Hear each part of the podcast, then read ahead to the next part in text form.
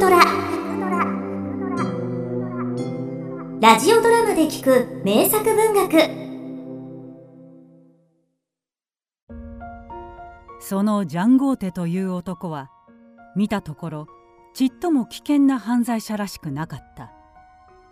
年齢はちょっと見当がつかないが弱そうな小柄の青年でなんだか子供の自分から病心で悩んできたという風であった。時々そそっかしく鼻へ当てる金眼鏡の影にさまよう目つきなんか本当に静かで柔和だった。叱られておじおじしている子供といった方が適当なくらいでこれが人殺しをした青年とはどうしても思えなかった。無駄骨モーリス・ルベル。おい。お前は被害者と全然無関係でその家から何も盗まぬと言ったな。なら何のために彼を殺害したのか。別段に訳はありません。いや何かあるだろう。何のためにあんなことをやったのか。いえ理由はないんです。そのいやあのあ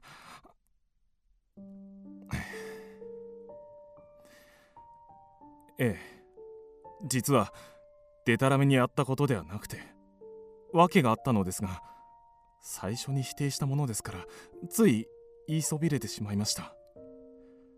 そればかりでなくありていに申し上げにくい事情がありましたので。実は私は私生児でございます。母は貧苦のために非常な苦労をして私を育ててくれました。あの自分のことを思いますと本当に惨めなもので私たち親子は涙の乾く暇とてありませんでした。母が亡くなった時私は14でございました。たった14で私は一人ぽっちになったのです。親戚は無論のこと友達というものもありません。そんなわけで私は自分で暮らしを立てる前からもう世の中というものが嫌になってしまいました。しかし実を言うと初めはそれほど辛くもありませんでした。私はある家に奉公に出まして食べ物も寝床も与えられ時々は着物などももらっていました。それから6年経って二十歳の時から一本立ちで生活することになりますと初めて貧乏の辛さが分かってきました。私はある問屋の基調係に雇われましたが1ヶ月100フランという発給で2年間も辛抱しました。勤め人となれば身なりも相当に小綺麗なものを着なければならぬのです。それで副題のためには食べ物を節約して一日一食で我慢しなければなりませんでした。ところがある朝店へ出勤しますと。どうもお前の仕事っぷりが気に食わん。お前はこの頃間違った基調をやってる。つまり仕事に身を入れていないからだ。それに身なりがだらしない。うちの店に勤める者は第一にきちんとしていてくれなくては困る。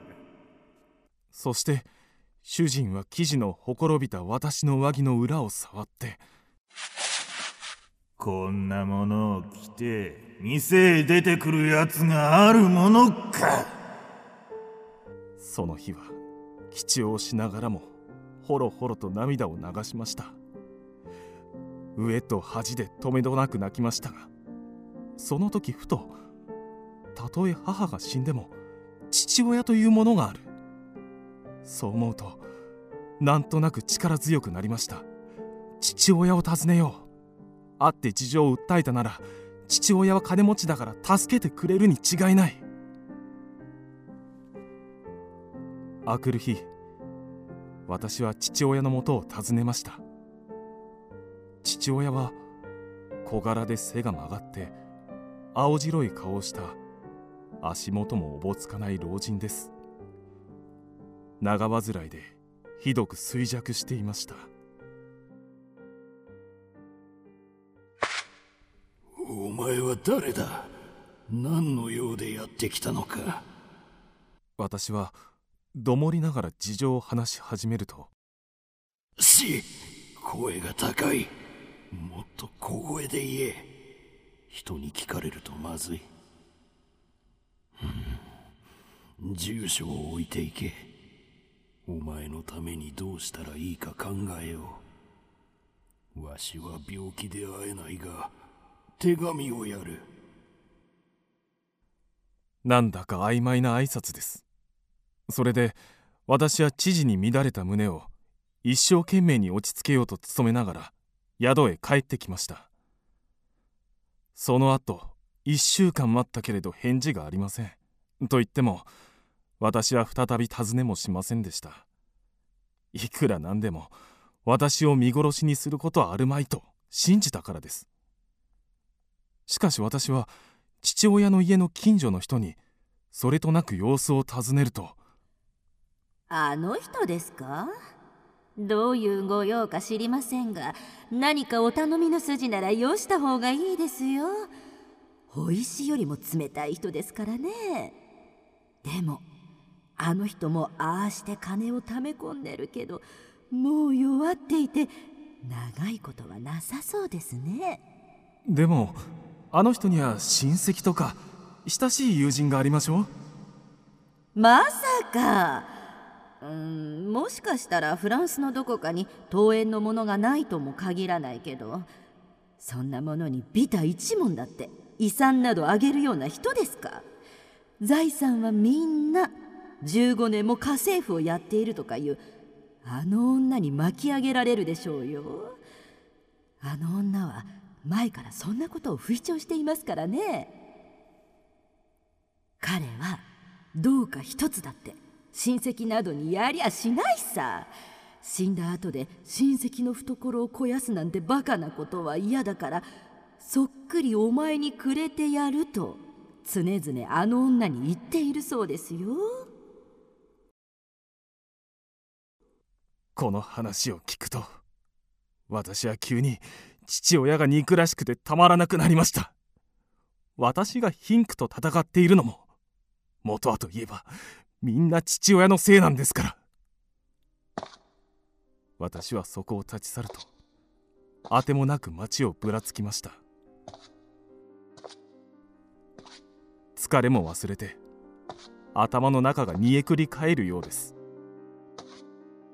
とにかく歩いているうちに空腹でぶっ倒れそうになりました。なので貧しい食事を済ませて勘定を払った後は財布が空っぽで一銭も残っていません。月末の給料日までの6日間どう暮らしたらいいだろう。そんな考えにふけりながら懐へ手をやるとふと指先に触れたのはナイフです。私は機械的にそのナイフの柄を固く握りました。ハンジ殿。私は決して弁解のためまたは自分の罪を軽くするためにこんなことを申し上げるのではありませんが実際そのナイフを所持しているということに気づくと急に気が変わってしまったのです。それからどこをどう歩いたのか自分も知らないうちに父親の住まっている建物の前に立っていました。玄関のベルを鳴らすとやがて門が開きました。ガスは消えていました。私は門番にでたらめな名前を言って2階へ上がっていきました。階段を上りきって立ち止まった時初めて漠然と自分の歩調が狂気じみていることに気づきました。戸の隙間から廊下の敷物の上に一筋の光が差しているのを見て私はごく静かに戸を開けました。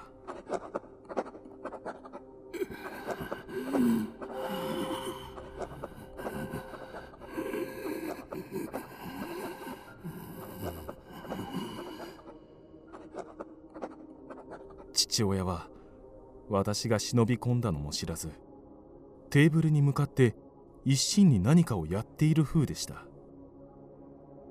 私の方からは彼のハゲ頭と痩せた肩が見えるだけです。息を殺してそーっと忍んでいくと彼は一枚の大きな紙に向かって熱心に何かしたためているのです。肩越しに覗いてみると「遺言状」と見出しを置いてその下に3行。細かい文字で何か書きつけてあります。その瞬間近所の人に聞いた噂がさっと私の頭にひらめきました。さては財産を全部雇いババアにやるんだな。実子たる私が寒さに震えてここに立っている。その父である彼は今無造作に忌まわしい遺言状を完成しようとしている。それが出来上がってしまえばもう取り返しのつかぬことになる。そうすると哀れ一銭一輪たりとも私の手には入らない。そして父の財産は全てあの豪つ張りの雇いババアに与えられるのだ。あいつは父親の死ねる日を待ちかねているんだ。実にけしからん。そう思ってさらにその紙を覗いてみると。世の財産すなわち動産並びに不動産の全部を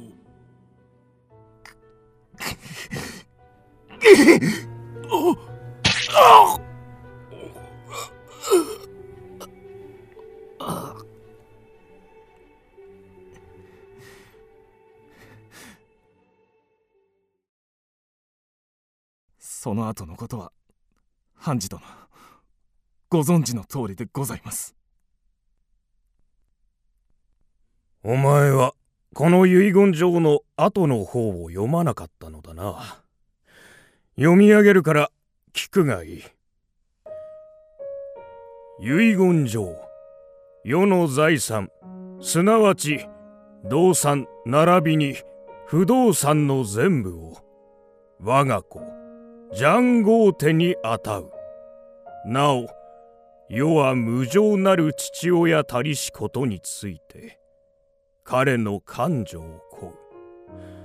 世は全くここで途切れている。お前はこの遺言状を完成する時を彼に与えなかった。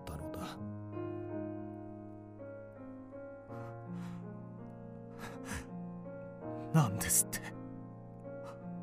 我が子にここの私に財産を。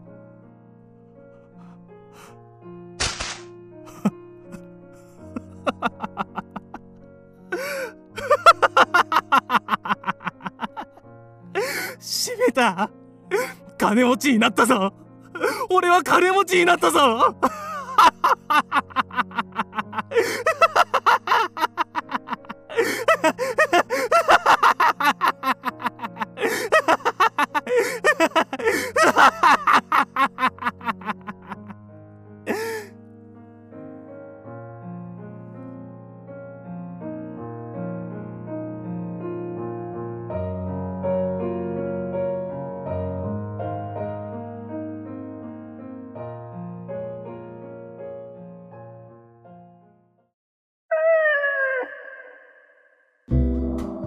聞くドラは YouTube にもチャンネルを開設。